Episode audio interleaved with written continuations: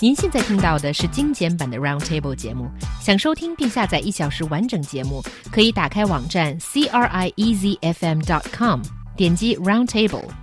Podcast 用户可以搜索圆桌会议。The phenomenon of Chinese square dancing, which is known for generating widespread public complaints about loud music, will be regulated, or so to speak, standardized, I guess, and choreographed by China's sports and cultural authorities. 国家体育总局文化部举行二零一五年全国广场健身舞发布会，宣布呢将在全国推出十二套广场健身操舞，并进行推广和培训。小苹果、最炫民族风等广场舞曲今后将不再是一个社区一个跳法，而是 会全国有统一编排科学的全新动作。So, what do you think of this?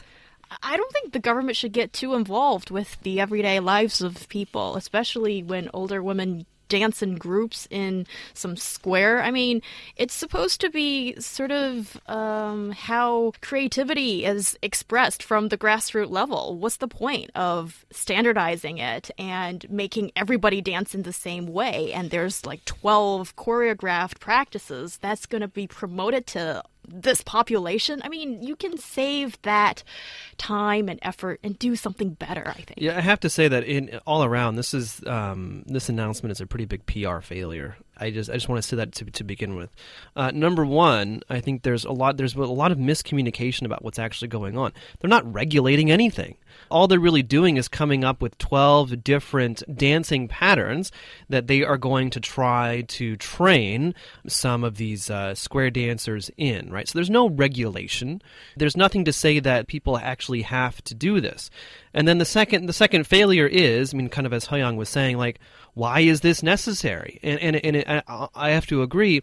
I don't think it's necessary at, at all. Um, the complaints aren't necessarily about ever, in fact, about the type of music. It's about well, they use really crappy speakers, and it's and they, they play it really really loud, uh, and they, they play it really loud with, with crappy speakers at, late at night, uh, and they, they bug people. And it's not just in squares; it's inside of you know residential communities yeah.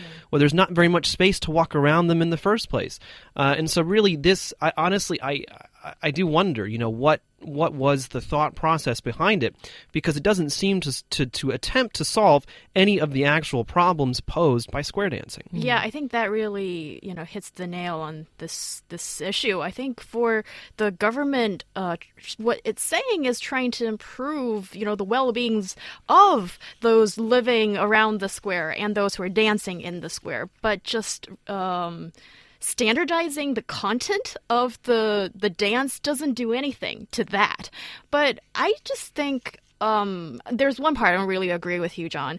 Um, I think when the government says that more than 600 instructors are actually going to be dispatched to all these places to teach some of the damas to dance so they can um, teach the other other older ladies, then I mean, why would someone use public funds to do something like this? And is it going to be popular? Probably not. And I just don't really see the point of it. And I think it's a misuse of funds. Yeah, it's exactly. It's a misuse of fund, a waste of money. Well, I, I, I don't know. I mean, I think I think there there can be an argument made that it is in the national interest, uh, therefore, it is a good use of taxpayers' money to ensure that people are properly educated on good forms of exercise. I think I think there there is an argument to be made there. Okay. Um, whether or not these twelve methods of of dancing will um, you know further educate you know these these middle aged women on good exercise. I think is is questionable. Uh, I think there is that,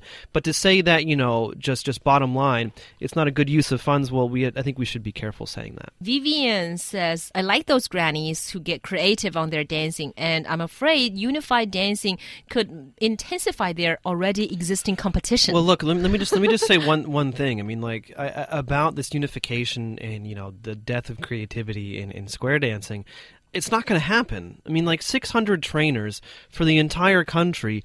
You need 600 trainers at least just for Beijing. And so this idea that's that somehow, you know, they're going to go out to the entire country and they're going to educate the masses on how to dance properly. It's it's just not going to happen. I'm sorry. But still, it's money better saved if they didn't have to dispatch these 600 people and pay them